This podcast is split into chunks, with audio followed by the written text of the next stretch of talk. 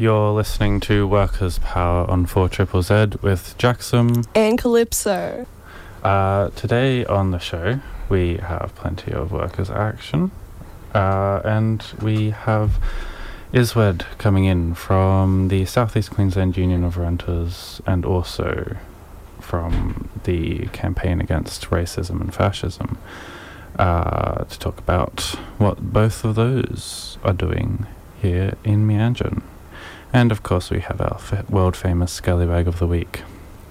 Now we're about to do some work, First Nations workers action, but first we acknowledge the traditional owners of the land from which we broadcast, who are the Yugra and Turrbal people. This land was stolen, never ceded. We pay our respects to elders past, present and emerging. We also acknowledge all First Nations comrades listening today. We stand in solidarity with First Nations people in their struggles for recognitions, reparations, and land rights. We live and benefit on stolen land, so it's time to pay the rent. Now, our first story is from Melbourne, and it's about the campaign, and it's part of the larger campaign against Black Deaths in Custody. Take us away, Calypso. So this comes to us from Nadine Silva from NITV News. Family and friends of women who have died at Melbourne's maximum security women's prison, Dame Phyllis Frost Centre, have gathered for a vigil to call for an end to deaths in custody. The gathering follows the death of an Aboriginal mother on the 29th of November at the Sunshine Hospital, where she had been transferred from DPFC to receive medical treatment. Gunjut Mara woman and former prisoner Jamie Lee Clark said she's devastated by her friend's death. She was the most beautiful, smart, and by far funniest person I've met in my life, Ms. Clark told NITV News. She got me through the hardest moments without my son while I was in custody. 4 women and 1 baby have died in custody at DPFC over the past 4 years. 2 of the women were Aboriginal. I feel like we need the world to look at what's going on behind those bars, Ms. Clark said. When Ms. Clark was in custody in March, she went into labour with her son. She said prison guards refused to call an ambulance. I was in pain. I had contractions and I was like, I'm having this baby, get me to the hospital, Ms. Clark said. Because of the tone I used, they refused me medical treatment. Ms. Clark gave birth 2.5 days later, after she was escorted to hospital in a corrections vehicle. It was a traumatic birth. There were a few complications because he was large and they didn't expect that, Ms. Clark said. I wasn't allowed to have appointments too close to the birth because they thought I would escape. Ms. Clark said she knows other prisoners have worse experiences with prison guards at DPFC. They use their power against us, so if we don't jump when they say jump and it's an emergency, they will hold it off. NITV News reached out to Corrections Victoria for comment. Elizabeth Morganhouse, Aboriginal Women's Service CEO Kellyann Andy, said the deaths in custody reflect a lack of adequate care. Women in prison continue to not have their right to medical care respected or met, Ms. Andy said. There is a vital need for Aboriginal people in custody to have better access to culturally safe medical assessments and care. Aboriginal and Torres Strait Islander women are the fastest growing group in Victorian prisons. The Victorian government announced a $188.9 million investment in March to expand the women's DPFC prison. Ms. Andy said the investment is devastating to Aboriginal mothers who make up 80% of women in prison. These deplorably high rates of parental incarceration result in the continued removal of Aboriginal children from family and culture, Ms. Andy said.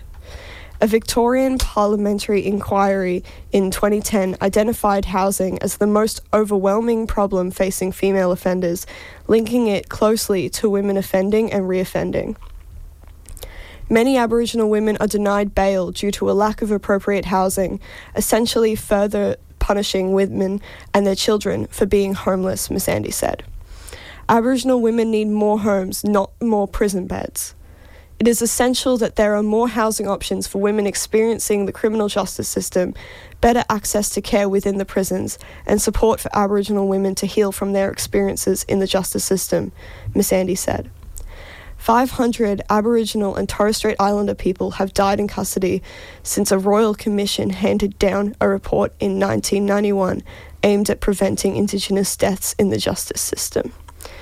People who have made mistakes are continuously paying for it, with the deprivation of their human rights and abuse of power being forced on them, Ms Clark said. Something needs to change. Yep, so that is, yeah, pretty clearly showing some of the horrors of the criminal justice system. Not long ago, that number was 400. It's at 500 now.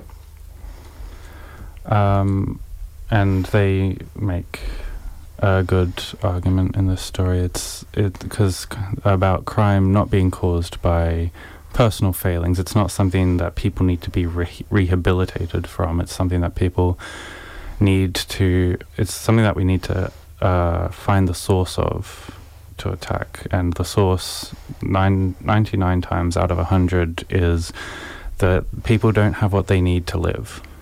Absolutely. And if Aboriginal mothers are targeted by poverty, then they're going to be the ones filling up the prison.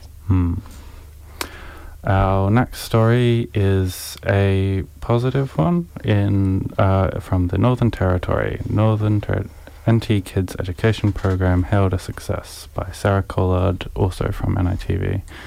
Community elders and leaders have thrown their support behind an innovative early education program which is delivering benefits for kids and families. Non-profit organisation Children's Ground runs early learning programs that place Indigenous culture at the centre of Western learning in several communities and town camps in and around Alice Springs and the Top End.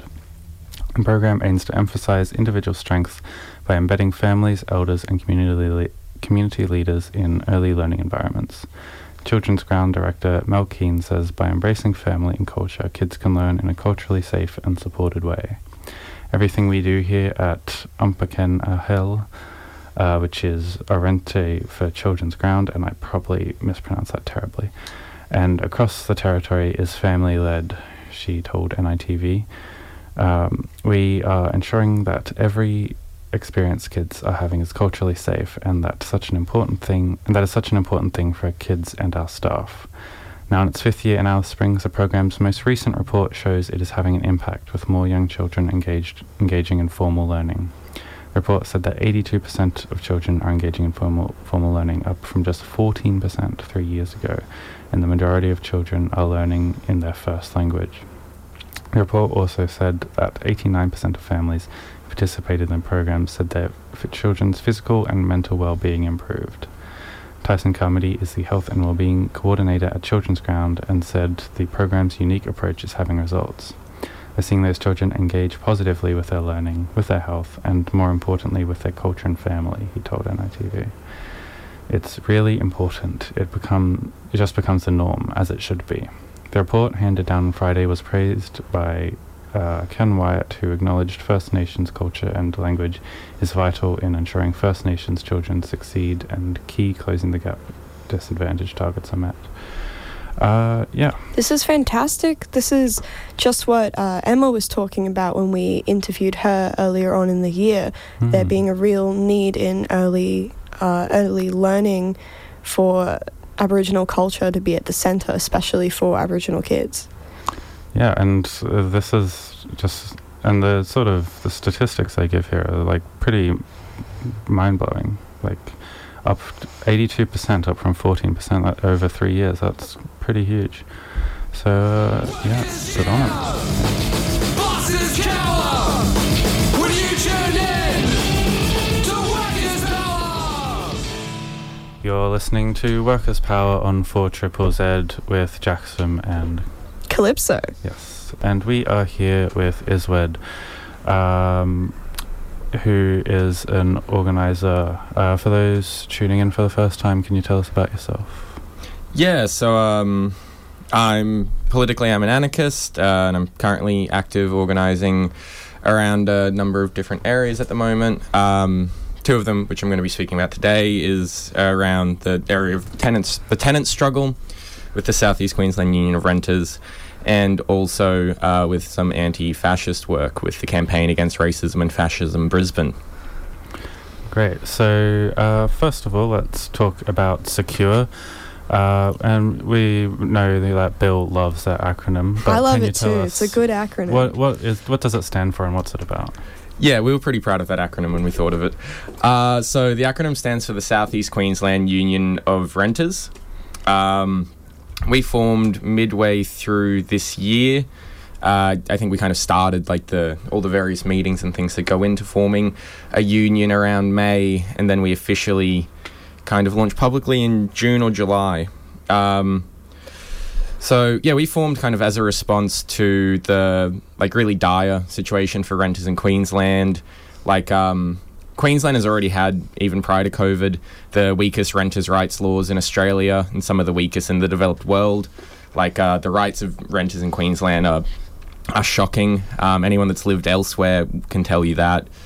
So that was already the case. And then COVID saw the rental vacancies get to the lowest rate pretty much ever. So all of a sudden you had renters having to compete with 30 other people for properties, rents going up, homelessness increasing.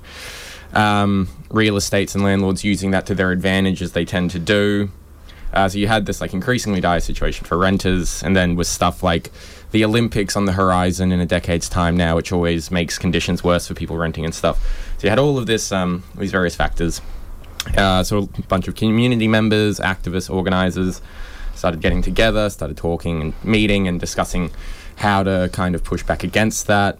And the solution that was come to was forming a renters union, which is what we've done. It's still quite new, I think we're only 6 or 7 months old. So we're still finding our feet a bit, but I think we're pretty excited for where things can go. We definitely think it's quite necessary.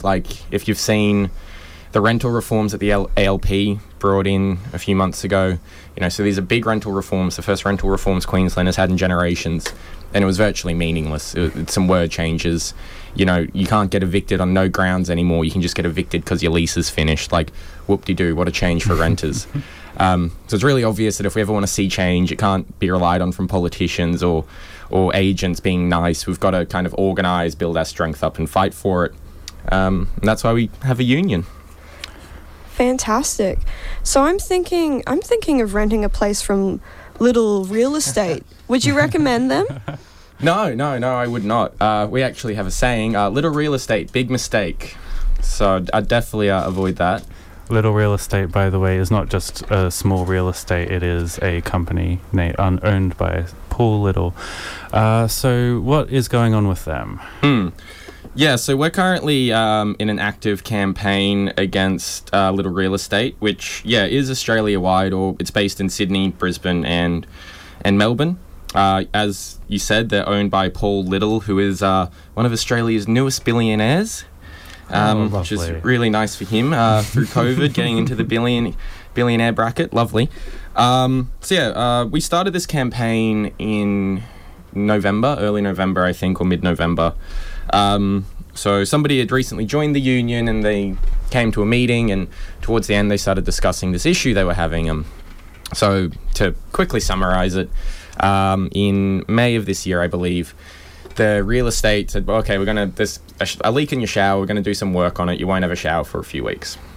Alright, that's one thing. That still hadn't really been done up until September, or may have been late August. And then they said, hey, wonderful news. You're going to be getting a whole new bathroom, brand new bathroom. It just means we're going to have to get rid of your toilet for the next couple of weeks. So this won't be livable for a few weeks, but you'll get a nice bathroom afterwards. Wait, did they still have to pay for it while it wasn't livable? They did get their rent reduction to not have to pay for it. But because you can't live somewhere where you don't have access to a toilet or a shower or someone to do your laundry, our member had to move out of where they were staying for what they thought would be a few weeks and moved into a hotel. Anyone that's stayed in a hotel can tell you it's a lot more expensive than what you'll pay for in rent. And this 2-week renovation of the bathroom, which was started in September, is still not complete, and we're now midway through December. So it's been months and months now. Through that time, there's been multiple guarantees, oh, the bathroom will be ready on X date, and it hasn't. So for the months of living in a hotel, our member has obviously racked up a lot of money on expenses, had a lot of stress because you've been forced out of your house, and just a lot of that. Through that entire period, Little Real Estate never really communicated with our member, never really updated them on like, hey, I know we said that this would be done on this day, but actually it's going to take a week longer. That was always on our member getting in contact with the workers themselves to do. Funnily enough, one time Little Real Estate actually lost the keys. So some stuff couldn't happen there. So our member came to us and we, you know, said, okay, this is a really egregious situation. We'll, you know, try to fight this as a union. We went to Little Real Estate and had some demands as a union, compensation for the financial extra money that had to be spent on the hotel above the rent, and guaranteed lease extension of 12 months to protect against retaliatory evictions. Little Real Estate responded by giving them a no-grounds eviction within 24 hours, which to me, I'd say that's pretty clearly retaliatory. It's very difficult for QCAT to ever decide anything's retaliatory, but, you know, from where I'm sitting, I think that's, you know, I'd probably say it's pretty obvious. So because of that, the union brought forward their campaign. Since then, we have started doing weekly pickets of Little Real Estate's Spring Hills office every Friday at 12 p.m. Those have been a lot of fun, getting some really good turnout, really high energy, quite enjoyable little actions. I definitely recommend if people are looking for a way to get involved, you can come along to them. And we've got a lot of other stuff on the go as well that I'll probably avoid talking about too much here, just because we're still kind of going forward with them. So you're telling me that if I rented with Little Real Estate, they could tear up my bathroom, rendering my apartment unlivable, forcing me to pay more than rent in order to live somewhere livable, and then not pay me back, and then evict me? Well, legally probably not, but the funny thing about real estates and the real estate industry is even the few rights that we do have on paper mean very, very little if we don't have the collective strength to actually fight for them.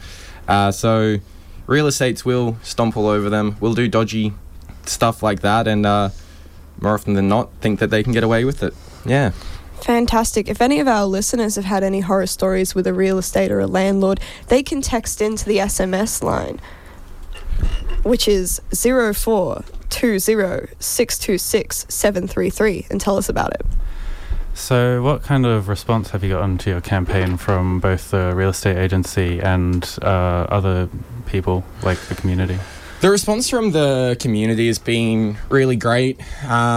We get flooded with messages almost daily, either with people sharing their own horror stories with Little Real Estate, but often they're coming from positions of like, hey, I really support what you're doing, this is my horror story, but I'm not comfortable joining you because I'm worried I'll be retaliated against, which is a very understandable position. So we're getting a lot of support from both people currently renting with Little, a lot of ex-Little tenants that are like, hey, I'm so glad I'm not with them anymore, and just a lot of support from the general public as well, which is, you know, always really great to see.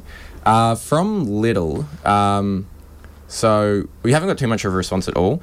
We've tried to, the community as a whole has tried to call Little Real Estate up multiple times to talk to them about the situation, and they refuse to answer their phones. Usually on the time of the pickets, they'll close up the office, lock themselves in, so to speak. So they're I don't think they're very happy.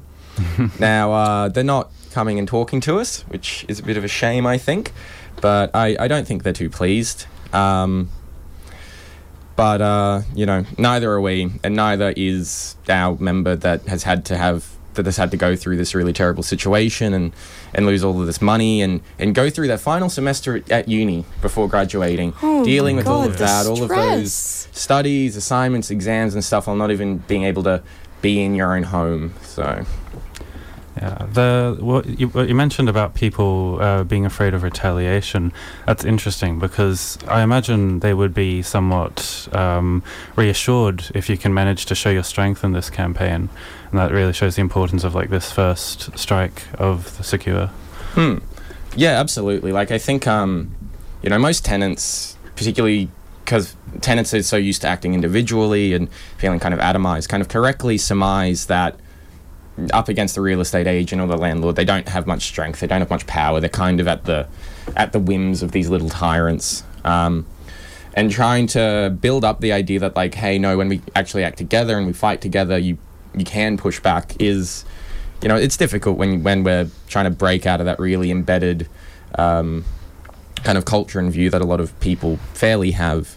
And I think, like, yeah, that's why these, you know, these fights, these struggles are really important, even if they don't necessarily win and get all the demands, to just show that, you know, tenants don't have to sit there and just take it, or sit there and silently just be exploited and screwed over, that they do have the option of fighting if that's something that they're interested in doing.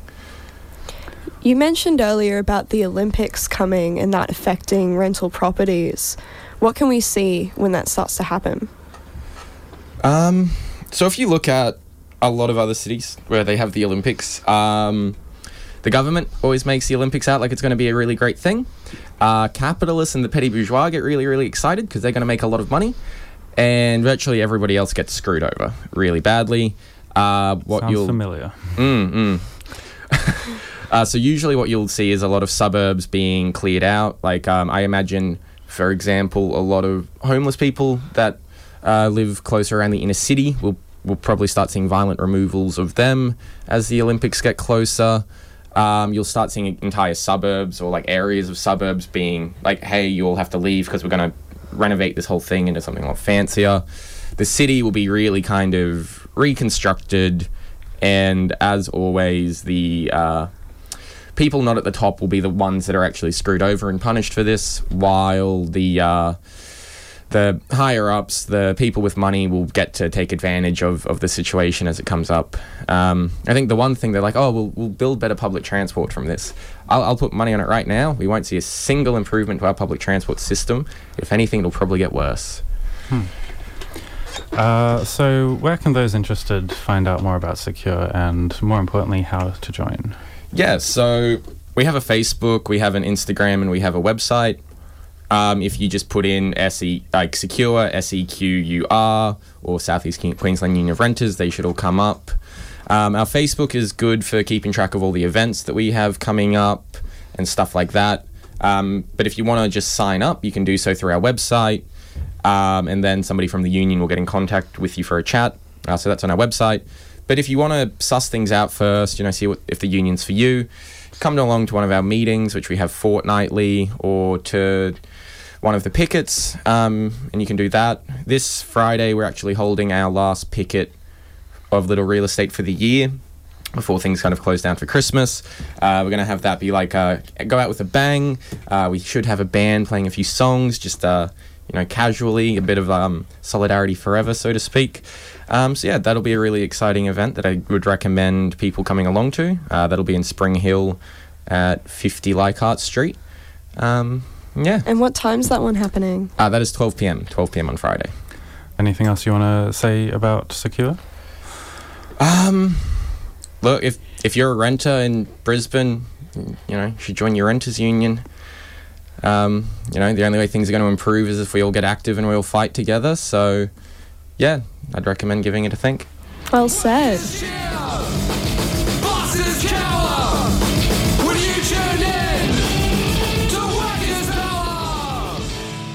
You're listening to Workers' Power on 4ZZZ with Jackson and Calypso, and we are talking to Iswed from Campaign Against Racism and Fascism, Meanjin. Can you tell us about what this group is doing? Yeah, so CARF, which is the shorthand for that because it's a bit easier to say. So CARF was originally a campaign group that was formed in Melbourne, I believe, to respond to the Reclaim Australia movement. And it was a very big and effective kind of campaigning body coalition against racism and fascism in Melbourne for a long time. And then in this year, in response to the attack on the CMFEU office that occurred, a bunch of activists and organisers in Brisbane started getting together and talking about the need to organise against the growing far-right threat that is kind of using the anti-vax movement to push its agenda forward. The need to organise against that and sort of coalescing under the CAF banner here as well. CAF Brisbane is made up of a lot of different people from a lot of different organisations and a lot of different walks of life. The kind of unifying thing is believing in the importance of organising against the growing power that the far right is building in Australia and spreading a counter message to this, far right anti-vax nonsense that's kind of pro public health, pro social solidarity, pro union, and very anti-fascist. So there is a action plan for this weekend. Can you give us some details about that? Yeah, so one of the main things that CAF has been doing in Brisbane over the last couple of months is organising counter demonstrations to the nonsense freedom rallies that are being organised by the far right. So a couple of these have been organised so far already, which has been good. And then the next one is this Saturday, the 18th of December, at 2 p.m. in Bunyapa Park in West End, because the anti-vaxxers, the far-right anti-vaxxers, will be holding their rally in Musgrave Park at 3 p.m. Musgrave, of all places that they choose. I think that is a pretty big spit in the face to a lot of people. So why is it important that workers attend this rally? I mean, I think, the simplest answer is because, the far right is and always has been a massive danger to workers, to the working class. Alongside that, the anti-health and anti-vax messages of this movement is a massive threat to everyone's health and safety and people's capacity to live, lives where they're not worrying about their sick, family member getting COVID and dying or getting sick while going to work. When you look at, the kind of who are cohering, who's leading this movement in the various places, it's usually very far-right politicians and genuinely known Nazis and fascists. So, in Brisbane, for example, the kind of three main political figures trying to really push this and build from this are Pauline Hanson, Campbell Newman, and Clive Palmer. They are all very well-known politicians that do not have the interests of the working class in their minds, Campbell Newman, how many public servants have they fired in their political career? How many times has Pauline Hanson voted against anything that benefits the working class? Clive Palmer's a fucking mineral billionaire. So you have, these politicians, you've got the whole menagerie of far-right grifters and ideologues that had just jumped onto this opportunity to use COVID and the nebulous idea of freedom as this smoke screen to push along their far-right messages, to organise, to recruit and to build their base. I think what we're seeing here with the anti-vax movement is the starting point of the far-right in Australia trying to build up an active, violent, on-the-ground far-right movement like what we've seen kind of emerge in the US around Trump and Europe around their various far-right figures over the last couple of years. And I think, that is dangerous. That poses a threat to everybody, that people of colour, LGBTQ people, workers, you need to smash a far-right movement before it gets the chance to really form. We don't want them getting strong. We're already seeing, just look at the last couple of months, how many workers have been violently attacked at work because of the anti-vax movement. So many retail workers are being genuinely attacked, a bunch have been knocked out over the last couple of weeks. Oh my God. Yeah, there's a video of one anti-vaxxer pushing one, a worker down an escalator, knocking them out. It's very terrible footage. But also workers being spat on, being abused, clinics being attacked, politicians being sent death threats. But I think one of the most disgusting that really I think kind of personifies why this idea that some people have, they're like, oh, this movement actually, it's people that care about freedom. These are good people. So a hospital in Toowoomba, hospital workers generally are some of the hardest working and longest working workers in the country. A bunch of workers, they finished work, and on their cars, people had taped notes to them all, accusing them of being complicit in the greatest genocide of human history, and that the people had spoken and had condemned them and their families to death, and the will be acted out at the given time. That's really ominous. Yeah. And also referring to the greatest genocide in history, that is straight up right-wing rhetoric. Mm. Well, funnily enough, a lot of this movement doesn't believe in things like the Holocaust or the attempted genocide of Indigenous Australians or Native Americans. So it's a very insidious movement that is, you know, even when people say freedom, this is about freedom. Something I often think, because, you know, you can look at Pauline Hanson or Campbell Newman or a lot of these other people that I've seen speak, you know, even at the rallies, and it's like, okay, freedom, right? Well, why are you all opposed to the freedom of refugees? Why are you all opposed to the freedom of people to live above the poverty line by having the dole raised to an appropriate level? What's your view on the freedom of trans people being able to live as who they are? Queer, like, you know, LGBTQ marriage, like all of these things that are a freedom. As a whole, these politicians are opposed to all of those things. So when they're up here being like, we're the ones fighting for freedom, freedom, freedom, well, they're lying. They don't give a shit about freedom. They just see this as an amazing opportunity to build their base, to whip people up, to get people violent and aggressive, and use that for things like the attack on the CMFEU. An attack on workers, attack on unions, attack on any ideas of socialism, or even the most milk and toast social democracy. Yeah, so it's a movement that needs to be responded to, because I think we've seen over the past couple of weeks, politicians and even the unions, they're very weak on this. They seem to be willing to mostly tail it or shut their mouth. I think they're kind of hoping that if they just let this movement do it at once, that eventually it'll just fizzle out. Unfortunately, history's kind of shown that that isn't really what occurs with far-right movements.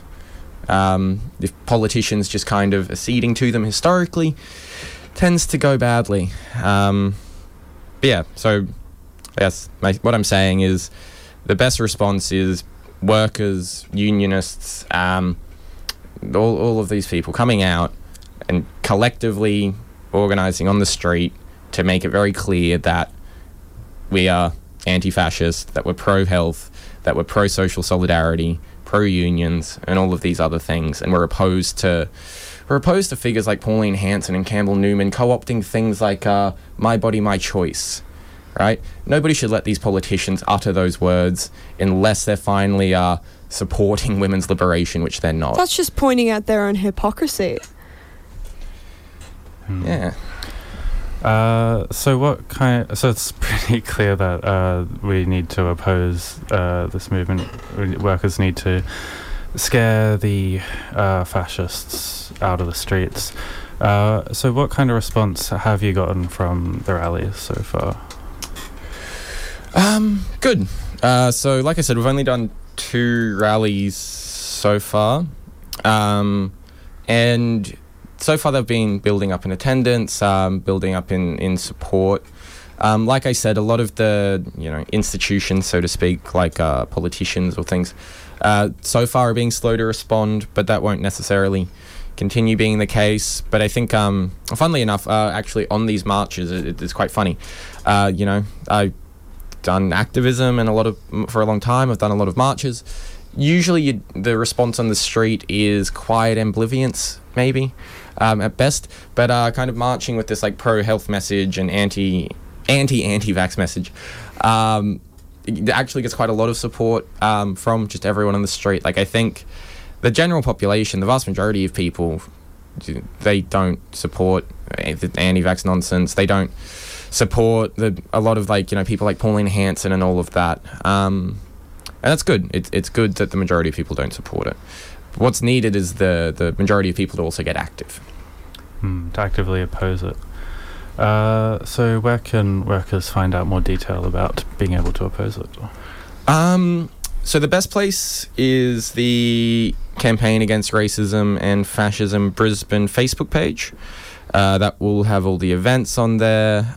There is an organising meeting tomorrow night. I can't confirm with you exactly what that is. And then this Saturday, the rally, 2 p.m, Bunyapa Park in West End. There has also recently been a website that's been established.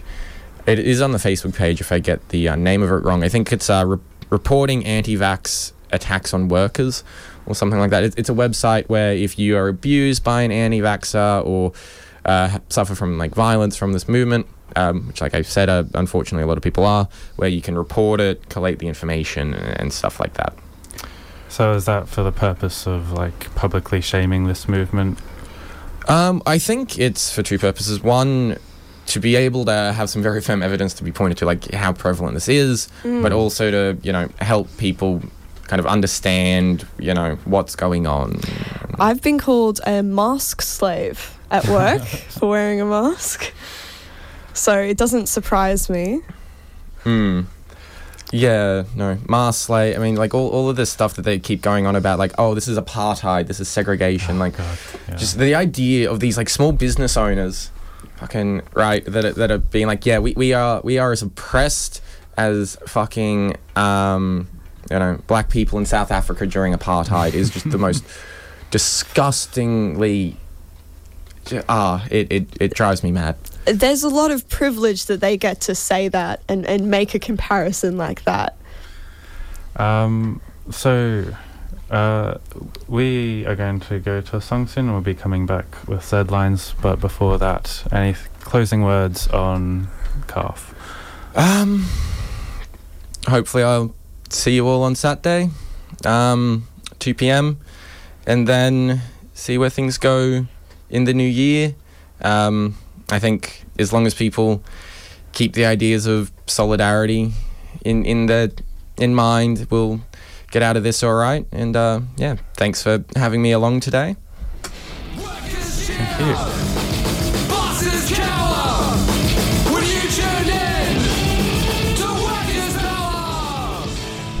you. You're listening to Workers' Power on 4ZZZ with Jackson and... Calypso! And we got some workers' action. We can talk about people actually holding the line. Some good stories. Some exciting stories I'm happy to talk about. So, well, take us away for the first one then. So, we've got a huge union win. Union members at Ipswich Waste Services have today secured a new enterprise agreement after months of negotiations. TWU members had submitted industrial action for today, and a new deal was sent through last week and endorsed by the membership this morning. The new offer sees members achieve higher wages, extra super, and higher allowances that amount to the best local government deal in recent memory.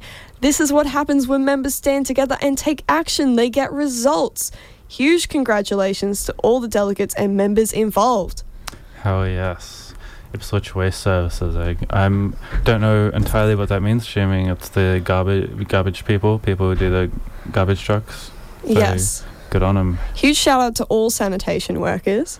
Hell yeah. Very, very important work, and definitely deserves the higher wages and all that they won. That's not the only win we have to report. No. After 2 weeks on the grass, AMW members at Ramsett Ride have secured a new deal.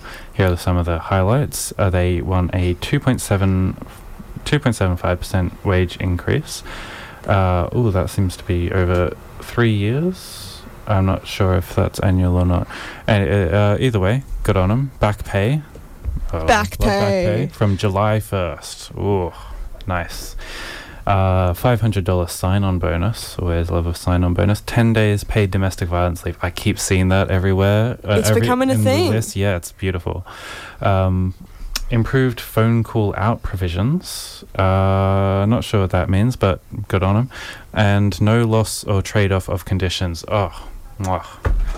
Yes, oh my God. 10 days paid domestic violence leave, something I would like to see across the board in all industries. Mm. So hopefully we'll see more of that. Something that workers could fight for as just like to get into law, really, would be ideal. It's desperately needed in our society, unfortunately.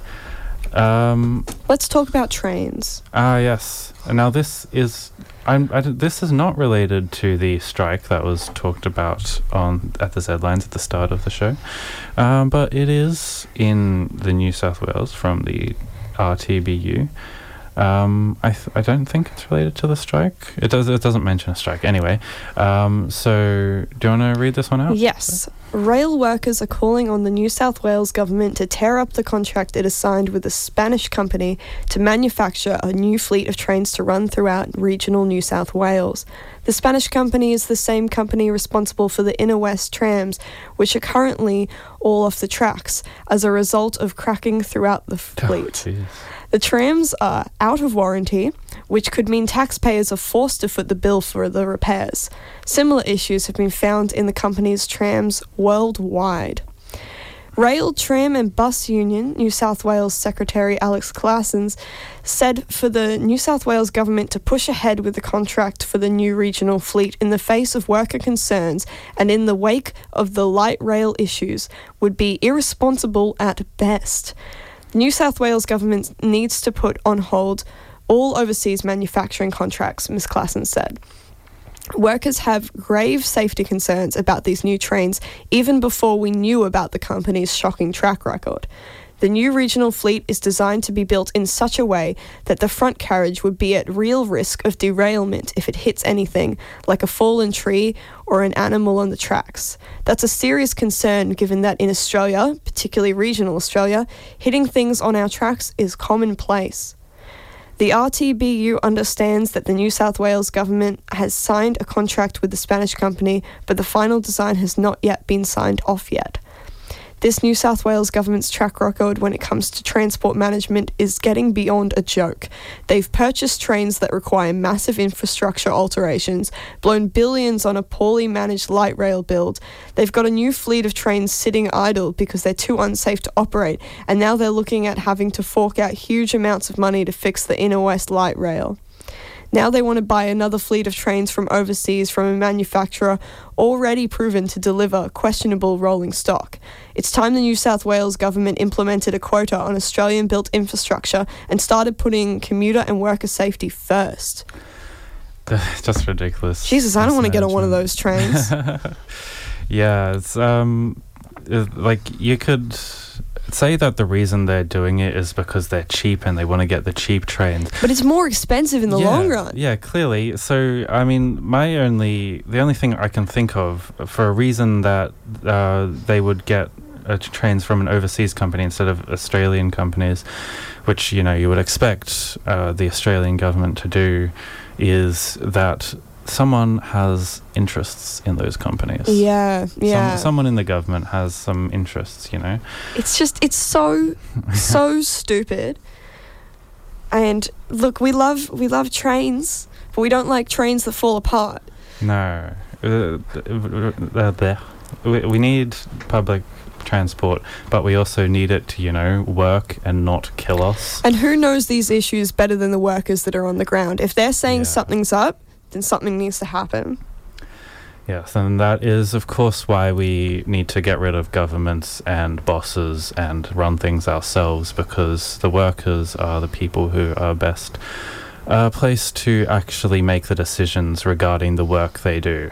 Because, believe it or not, when you do the work, you actually learn things about the work and become an expert. Yeah. Basically, every worker is an expert in their field. There is no unskilled labour. At least they are more of an expert than the person who has never worked. The person sitting in their mansion on their comfy chair, their comfy expensive $2,000 chair. Yeah, and like they don't even have to be an expert, because this isn't just we're not just talking about a single worker. We're talking about like worker democracy here. Have they even ridden in a train, or do they fly only by private jet? They fly to it. They get in their helicopter every day, go to their skyscraper buildings. Yeah, that's the public transport we need. Helicopters for everyone. I've got a story about McDonald's. Yes, we've got... This one is from Rafu. Always love a Rafu story. Best union. So McDonald's class action claims a systemic failure to provide rest breaks. McDonald's is facing a class action over the company's alleged failure to provide its employees with paid 10-minute rest breaks. The McDonald's staff class action filed in the federal court by Shine Lawyers follows a 2020 finding that former employee Chara Staines was not provided with paid 10-minute rest breaks when working shifts 4 hours or longer. It also found that the franchisee misrepresented the nature of the breaks Staines was entitled to. Under the McDonald's Australian Enterprise Agreement 2013 and the Fast Food Industry Award 2010, staff are entitled to a paid 10-minute break for shifts lasting between 4 and 9 hours, as well as two paid 10-minute breaks for shifts 9 hours and longer, which, to be honest, is not enough. No. We need more breaks than that. 10 minutes is not enough time to go buy a sushi, come back and eat it. Yeah, like four hours is just so long, and the only 10 minutes in there, come on. And they're not even getting that. So eat your sushi or go to the bathroom, not both. A joint investigation between Shine and the Retail and Fast Food Workers Union, yes, which supported Staines' case, has led to the court action, which is being underwritten by litigation funding from litigation funding firm Courthouse Capital. Shine class action practice leader Vicky Antsalatos said, "What we are alleging is a systemic failure across the McDonald's network. We are dealing with a class of vulnerable workers, mostly minors, who it appears were systemically not provided with their entitled rest breaks. Many worked in extreme heat and other onerous conditions for hours on end and couldn't access the toilet or a drink. This conduct has in many instances affected the physical and mental well-being of the workers, and the class action seeks to hold McDonald's to account," she said. RAFU Secretary John Cullinan described McDonald's blatant disregard to workers as breathtaking. I imagine you would have your breath a bit taken after working for 4 hours with no break. Absolutely. Especially in a place like Macca's. It's always busy. Yeah, and that's not particularly super well managed, I would imagine. Like, you always got to be dealing with all the bullshit that comes with working in corporate fast food, as well as having to just do your job regularly as well. And for a lot of people, this will be their first job. Yeah. So they don't know anything yet. They don't know about breaks. They don't know what they're legally entitled to. Yeah, and that's why it's so important for unions to be able to access workplaces so they can let the workers there know what their rights are. Like, that is the most important thing, because the unions have spent decades winning things for workers' rights, getting this long list of rights we have as workers to actually live semi-comfortably in this system.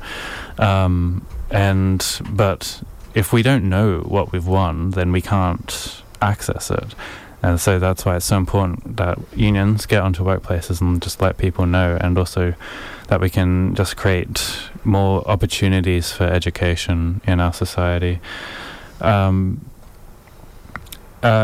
also, if you do access these rights, you will simply you'll face retaliation in the workplace. Like, they won't say it's because you tried to access. They can cut your hours for any reason. They can just stop giving you hours. Yeah, casualized work. Of course, it's a huge weapon they're gaining. So you can't. So it's apart from just knowing your rights, you also need to have the union to back them up, the strength in the workplace to go on strike, take action, or even take legal action if that is an option for you. Yeah. Speaking of taking action, we've got this story about the New South Wales teachers' strike. This comes to us from Jim McIlroy from the Green Left. Tens of thousands of teachers went on strike across New South Wales on December 7, with rallies against staff shortages and for sustainable workloads with competitive salaries. In Sydney, more than 15,000 teachers and principals gathered in Hyde Park and marched to the New South Wales Parliament, where they heard from their colleagues and union officials. The New South Wales Teachers Federation defied an Industrial Relations Commission order to cancel the strike to demand the government listened. It was the union's first major industrial action in more than a decade. The main chant was, "More than thanks." This referred to the government's pretend support for teachers when they work 55 hours a week or more to keep up with higher student needs and constant curriculum changes. Their wages have fallen behind other professions, and 1 in 8 teachers leaves the profession within 6 years because of the pay and workload pressures. Across the state, more than 1,000 full-time teaching positions have not been filled, and the work conditions mean it is harder to recruit talented people to become teachers. The Teachers' Federation is demanding a 5% pay rise across the board, with an additional 2.5% rise for the most experienced teachers, together with 2 hours extra planning and preparation time per week. This challenges the government's public sector pay cap of 2.5% imposed in 2011, which has meant wage cuts for all public sector workers. New South Wales Education Minister Sarah Mitchell launched a vitriolic attack on the Teachers' Federation on the day of the strike in the Sydney Morning Herald, including that teachers deserve better representation and that the New South Wales Teachers' Federation actively fights any move to increase transparency in the school system and blocks initiatives to lift outcomes and support students. Boo. Teachers to Federation the President... the person who said that, I meant. Yeah. Teachers Federation President Angelo Gavrielis addressed her comments, telling the rally that the union was more than happy to talk about transparency. The government has covered up hundreds of pages of documents from its own department, revealing that New South Wales is currently facing a large and growing teacher shortage, he said. The documents state that we will run out of teachers in 5 years. Oh, wow. Where's the transparency in this government cover-up, he asked. Gavrielis acknowledge the distance teachers had travelled to attend the strike, those taking their first industrial action. When you experience your first collective action, you never go back. And ended with, "We're not going away, we will be back." Teachers from a number of suburban and regional schools addressed the strike. They gave details of how difficult it is to teach when, for instance, staff shortages mean that up to 4 classes have to merge in the library. One teacher received loud applause when she said, "The New South Wales government is throwing us under the bus while we attempt to clean up their mess." An experienced primary school teacher told Green Left, 1 in 5 high school teachers are being forced to teach outside their own subject areas because of the teacher shortage. It is simply unfair to high school certificate students, especially to be taught by teachers outside their area of expertise.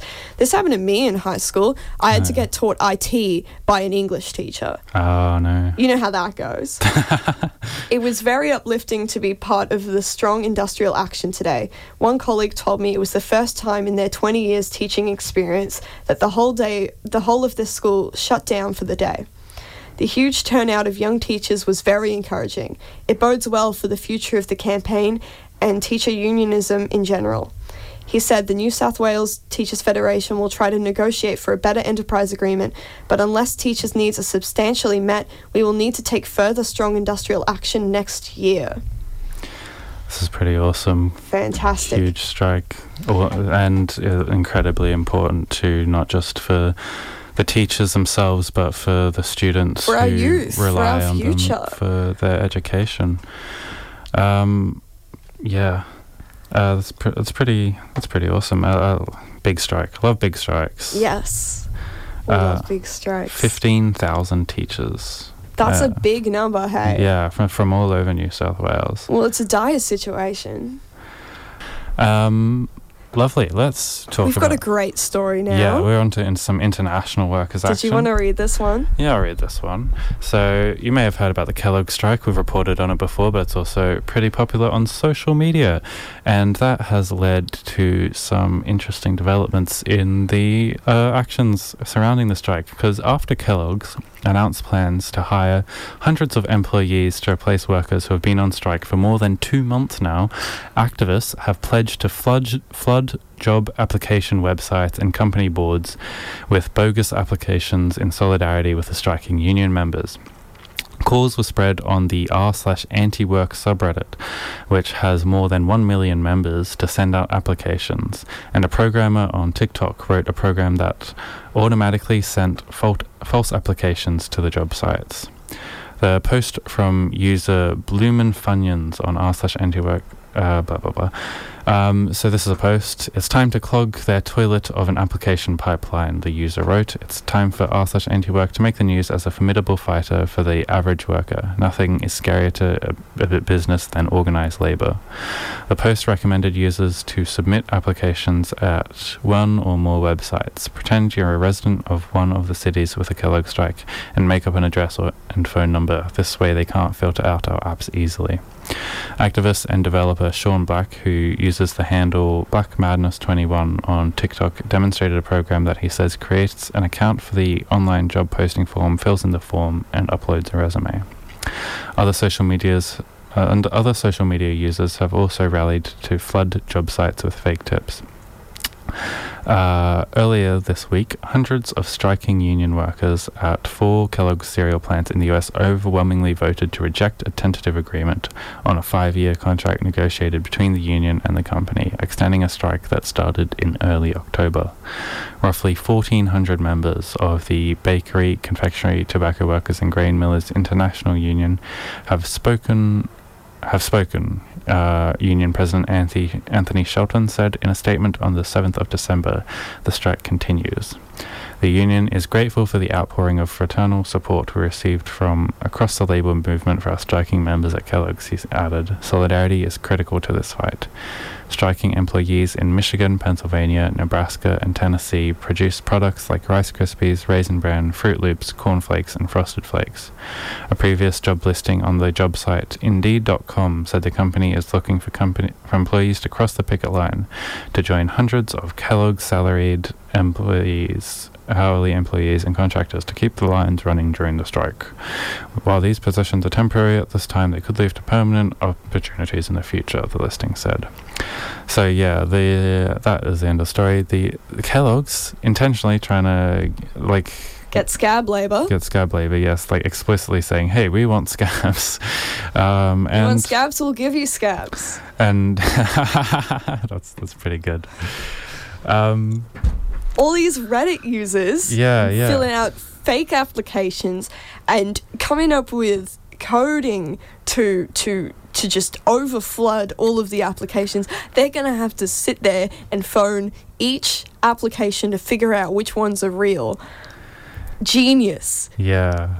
Genius. The digital revolution has given many weapons to the employer class to further oppress us, but also we can use it as a tool to fight back against them. That's really cool. And we see things things like this all the time here too. Like there was recently the job seeker tip-off line they introduced here in Australia, something like that, for bosses to dob in workers who hadn't taken a job that they offered or something like that. And was immediately flooded with prank calls. Yeah, pretty much. It's pretty great. This sort of thing. It's a relatively new tactic in activism, but it can be very effective, and it's pretty cool seeing it used to support a strike. It's like almost like a crossover in history between modern tactics and old ones. Now that is all we have. So we've got some events. Oh, events. Lovely. Here's an event that's happening today at 6 p.m. It's the Anarchism 101 intro class at Common House. So the topic for this fortnight is anarchism, which will look at what anarchism is, its history, and most importantly, how anarchism proposes we can achieve a truly egalitarian and sustainable society. So anyone can go to these classes, they're free, it's fun. Learn a bit about anarchism, why not? 6 p.m, that's at Common House today. Oh, yeah. We've got some other events that we mentioned earlier in the show with our guest. Yes, so that is with the Campaign Against Racism and Fascism. There is a counter-protest to the so-called freedom rallies this Saturday at Bunyapa Park at 2 p.m. That's right. It's very important that many people get to those so we can shut down the growing fascist movement here in Australia that is trying to take over that is trying to influence the anti-vax movement, as well as just shutting down the anti-vax movement itself, because that is pretty bad. And there is the SECURE, Southeast Queensland Union of Renters picket outside of Little Real Estate, Spring Hill. That's 50 Leichhardt Street, Spring Hill, this Friday at 12 p.m.